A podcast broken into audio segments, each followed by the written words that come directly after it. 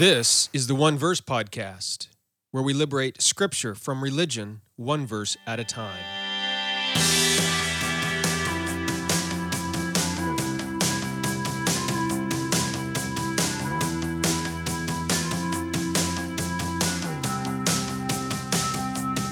Well, hello there. It's Jeremy Myers, and you are listening to the One Verse Podcast.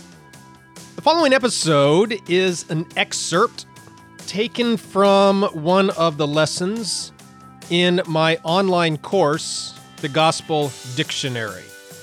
In case you aren't aware of it, I have an online discipleship group. And in one of the main things I do in this discipleship group is teach online courses. I think there's about 10 courses available now for people in the discipleship group. And one of them, one of these courses, is the Gospel Dictionary. The Gospel Dictionary looks at 52 keywords of the gospel. When it's all said and done, there might be a few additional words as well. And contains, I don't know, so far, about 100 hours of teaching, and I'm only about halfway through. So, um, uh, this this podcast episode is an excerpt from one, just one of the lessons in that dictionary course. Now, if you want to take that course, you have to be part of the discipleship group, and you can do that by going to redeeminggod.com/join. Learn uh, more there and uh, join up there. So I, I, look forward to to seeing you there inside the discipleship group and uh, taking this course. Uh, this course will eventually become a book probably several books. Uh, but that's several years away from the time of me recording this. I got to finish the course itself and then edit and process. And so, anyway, uh, if, if you're anxious though to read everything and get access to everything, the only way to do that is inside the discipleship group. Okay, they have PDF downloads, MP3 downloads, and you can uh, interact with me there as well about the content of these lessons. So, anyway, thank you so much for listening to this podcast. I really, really appreciate it. Telling other people about it as well. That's how uh, word spreads about this. If you find the content of these podcasts helpful uh, and you're sharing it with others, thank you so, so much. All right, with all of that in mind, let's get into the content of today's podcast study.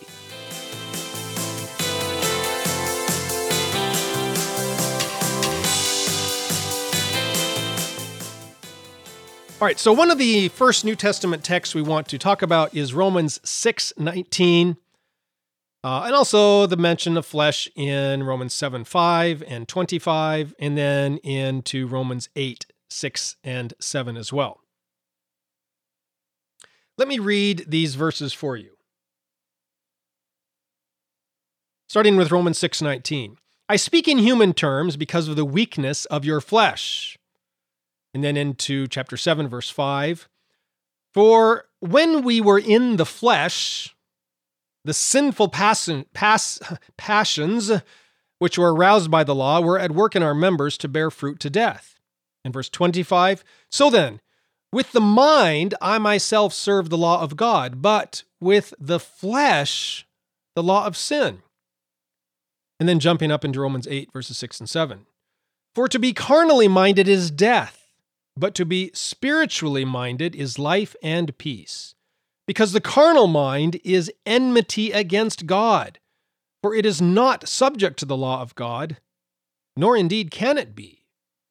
All right, so let's talk about how Paul is using the word flesh in Romans and especially in these texts that I've just read. The concept of flesh is quite prominent in Paul's epistles.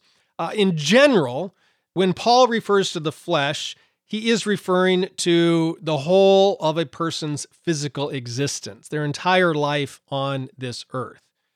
And uh, this not only includes the tissue, the physical body, the meat and bones that makes up our body, but it also typically includes a person's mental capacities, their inner anxieties, fears, worries, you know, their physical strength, their physical capacity. So, so basically for Paul, the term flesh is sort of an all inclusive, all encompassing concept of uh, that describes earthly life on this planet. Okay, uh, earthly life in its totality. Now, as a result of this way of thinking, Paul frequently differentiates between the earthly life of the flesh and the heavenly life of the spirit. Right. He, he, he sort of compares and contrasts the two. And it's important to note that when he does this, he's not saying, he never says that the earthly life is inherently evil or hostile to God. He doesn't even say that in these verses. It's simply limited in its scope. The earthly life, the physical life, the fleshly life is limited in its understanding of all that there is, of what's really going on in this earth. All right? Uh, the earthly life of the flesh it basically lacks all of the necessary information to make proper decisions about what is truly important in life and how to understand things that go on in life. Right? If, if you are limited in your understanding, if you don't have all the information you need when making a decision, when making a choice, you're going to make bad choices. And Paul is basically saying that's the problem with the flesh. It's not bad, it's not evil, it just is not fully informed of what's going on. But the Spirit informs us, which now allows us uh, to make proper choices because we have more information. Okay, so when Paul writes in Romans 6:19 about speaking in terms in human terms because of the weakness of the flesh, uh, he's basically saying he's describing how life works in the physical, earthly, human perspective. And it's a foolish way because it's very limited in its understanding. And but this also, when we think about it, this also is what happens when we sin. When humans sin, uh, we typically don't think we're giving up our freedom uh, to the sin. We think we're actually experiencing freedom. And in all honesty, when we sin, it often seems quite liberata- liberating. It's like, woohoo, look what we're doing. This is so fun, sort of a concept, right? But Paul is pointing out that the only reason we think that, the only reason we experience that, is because our flesh is limited uh, the, the weakness of our flesh does not have all the information of what is actually going on. And usually it's only later when we're enslaved or we've destroyed our relationships or our finances or our health or something like that that we realize, oh, it was fun for a while, but look at the situation. Look at the mess I am in now. Okay. You learn through experience that you cannot always trust what your flesh is feeling and thinking to be uh, a good a, a, good source of choice making uh, for for your life. Okay, we we we gain proper perspective about slavery to sin through experience, but Paul is saying there's also a better way to learn about slavery to sin, and that is through the Spirit, through the indwelling Holy Spirit. Uh, this is what he talks about in the following verses in Romans 6, verses 1 through 14. The spiritual awakening, the, the understanding that we gain through spirit baptism, through being the, the Spirit coming and indwelling within us. Uh, that, the Spirit, the indwelling Spirit, helps us see the world, see ourselves, and see sin in a whole new light. Okay, without that awakening, without the indwelling spirit, the flesh is, is simply unable to comprehend or grasp the danger of giving ourselves over to sin. All right? Uh, so, the way of slavery to sin is the way that leads to death. That's what Paul writes in Romans 6 21 through 23. So, this is, uh, Paul is basically saying here that the flesh is ignorant and so it leads us to sin and it leads us into death. And he, he goes on to describe this even more in Romans chapter 7. This tricky passage that many people argue and debate about, but what Paul is talking about is referring to himself as a regenerate person or unregenerate person, his past experience as a religious zealot, his current experience, what's going on here. Doesn't really matter. All of that uh, debate sort of ends up missing the point of Romans chapter 7 uh, but in this chapter, Paul is showing how the law, religious law, works with the flesh to actually create sin, to bring about sin, which then leads us to death. And it's all because of the flesh. The flesh is ignorant of the ways of the Spirit. And as a result, it focuses on externals. What do religious people, legalistic people, love to focus on? Well, they focus on externals, what people wear, what people look like, what people say, their behaviors. Religious, legalistic zealots almost never, it's impossible to focus on internal things of the heart and mind because you can't see them, you can't judge them, you can't condemn them, you can't create a to do list. This is what Paul is talking about. When religion creates this list of do's and don'ts, this is giving in to the ignorance of the flesh because the Spirit is not about those things. Um, the law, religious law, is only concerned with external actions and behavior. Uh, and this is why one can keep the whole law and yet still not have the true interchange of heart that God wants and desires. This is why God didn't want or desire to give law to the people of Israel after they had left Egypt. Did you know that? He didn't want to give them law. He wanted to have a relationship with them based on love. But they didn't want that. They rejected that and they said give us law instead, which is what God did. I will I talk a lot more about this in the gospel dictionary entry on law, which at the time of recording this is not available yet, but it is in my book Nothing But the Blood of Jesus. I have two whole chapters there on law and uh, if you're curious sort of about this understanding of the Mosaic law, religious law, then uh, get the book, Nothing But the Blood of Jesus, and read those chapters. All right. So when the law is followed, though, in the blindness of the flesh, here's what it, it, it leads us to think well, I'm doing what God wants me to do. You know, I am in the right with God because I am doing my checklist of do's and don'ts.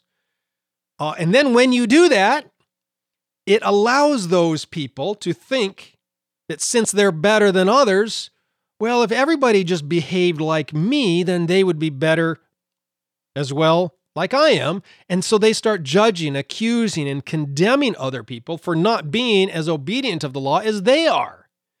And if these other people get upset at this judgment and condemnation, then it leads to further accusation. And this can even lead to fights and arguments and maybe even death.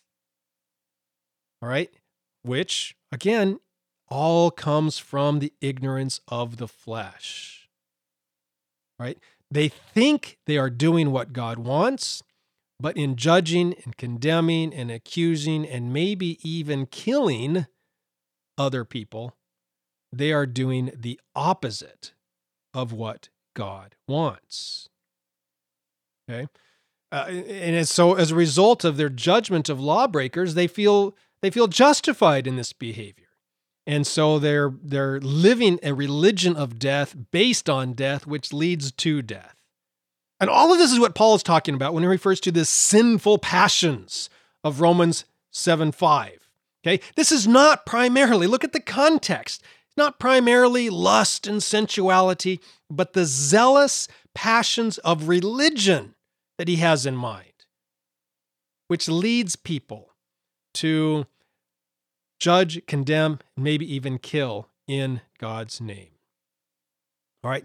So in, Romans 7:25, near the end of the chapter, Paul contrasts the law of God with the law of sin. All right. His mind, that is the spiritual mind, serves the law of God. But his flesh serves the law of sin. So what is Paul talking about here?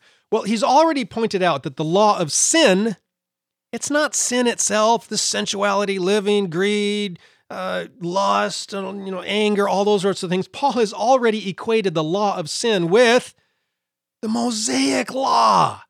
It's based on externals. When someone is focusing on obeying the Mosaic law, guess what? They are living according to the law of sin, as Paul describes it. And the law of God is opposed to that, opposite of that. Uh, it is the spiritual law written upon the heart of the regenerate person. And it's not about a list of do's and don'ts. Thou shalt not, thou shalt do this. Uh, it is based on a list of, it is not based on the things, a list of things we should not do, should not taste, should not handle, should not touch, should not look on. Okay. It is based instead entirely upon love, love for God and love for others. When we properly love God and love others, we will automatically and naturally do the things required by the law, but not as a list of to dos, simply because we love. Right? And this is what Paul is talking about in Romans chapter uh, 7. And he goes on to describe this even more in Romans chapter 8. As a result of living according to the law of God, all condemnation and accusation is done away with. Since God does not condemn us in Jesus, we have no right to condemn or judge or accuse anyone else either. Right? We are not condemned, and therefore we should not condemn. This is what Paul is talking about Romans 8 1 to 8. It is only the fleshly, carnal mind that is focused on this outward religious observance, this law of sin. It is only that mindset that condemns and accuses others. Something to think about, by the way, when you are going to accuse and condemn other people. That's not coming from God, it's coming from the accuser, Satan. Accusation of others is a satanic activity. All right. Uh, the spiritual activity is loving, forgiving, accepting, and extending grace and mercy as God has done for us. God does not condemn and accuse us. That's the spirit. That's the Satan's uh, work uh, God accepts and loves and forgives. And so when we are spiritual, when we are spiritually minded, we will view others in the same way God views us. Uh, so the other way of life, the fleshly way of life, the sinful way of life, the religious way of life, that leads only to death for everyone involved. True life, true liberty is found by allowing the Spirit to work with our mind and show us what God really wants for us in life. All right, this is Romans 8, 6, and 7. We live our best life when we do not allow the fleshly mind, the ignorant fleshly mind with its limited perspective, when we don't allow it to rule and dominate and tell us how to live. Instead, we allow the illuminating Holy Spirit to guide our thoughts and actions so that we love, accept, and forgive others, just as God loves, accepts, and forgives us. And that's what Paul goes on to talk about at the end of Romans chapter 8. Okay, so for Paul in Romans and in many of the other Pauline texts, what is the carnal mind, the fleshly mind? It's not the sin nature. There's no such thing as a sin nature. The fleshly mind, the carnal mind, is simply our ignorant way of thinking based on a limited human perspective about how things work in this world. Okay? The fleshly mind, the carnal mind, simply does not have all the information about how things really work, about uh, how God, what He really wants, what is true, what His true will is for our mind. The carnal mind, the fleshly mind, uh, only sees externals and then bases life and actions and decisions upon those externals. And usually, from a religious perspective, those externals are based on some sort of religious law which do not reflect, do not show what is really going on in a person's heart and mind. Remember, the most religious, zealous, law observing people in the days of Jesus and the days of Paul were the Pharisees and the Sadducees, who Jesus said over and over and over do not know what they're doing and do not know what God really wants for their lives. They ended up killing Jesus in God's name. That's what happens when you follow the fleshly mind, the ignorant mind, the religious mind. Okay? They think when they kill these people in God's name that this is what God wants, but God actually wants the opposite. And if we have the all the information required through the Spirit, then we are able to make better decisions by our Spirit to know how to live in this world the way God wants us to, which is the way Jesus lived in this world, which is the way of love and forgiveness and mercy and grace and self sacrifice for others. Okay, so that is the flesh in Romans 6, 7, and 8. And it helps us understand many, many other New Testament texts about flesh as well. So that's going to do it for today's podcast study. I hope you found this study helpful and beneficial in not only understanding a key word about the gospel related to the gospel in Scripture, uh, but also help bringing you greater and deeper understanding of a particular Bible verse uh, from Scripture. And of course, it's not just about gaining knowledge of the Scripture, but also applying it to our lives so that we can live in light of the gospel with God and with others and also bringing this light to the world. Just as a reminder, this podcast study was an excerpt from my Gospel Dictionary online course. This course looks at 52 keywords of the gospel and hundreds and hundreds of Bible passages about the, the gospel. And uh, it is available. The only way to take this course is by joining my online discipleship group. You can learn more and join by visiting redeeminggod.com slash join. You not only get access to this online course, the Gospel Dictionary, but all of my other courses as well. We're thousands of dollars. There's hundreds of hours of teaching, and I'm adding more all the time. So, anyway, if you would like to learn in this format through audio, uh, you can join there. There's PDF downloads, book downloads, free ebooks, even get access to my private Facebook group. You can contact me by email, and so many other benefits as well. Uh, just by joining up, I'm going to send you a free audio book on prayer. So anyway, to learn more and join me there, just go to redeeminggod.com slash join. Thank you so much for listening to this podcast episode today, and I look forward to seeing you in the next episode as well. Thank you so much. Talk to you later. Bye.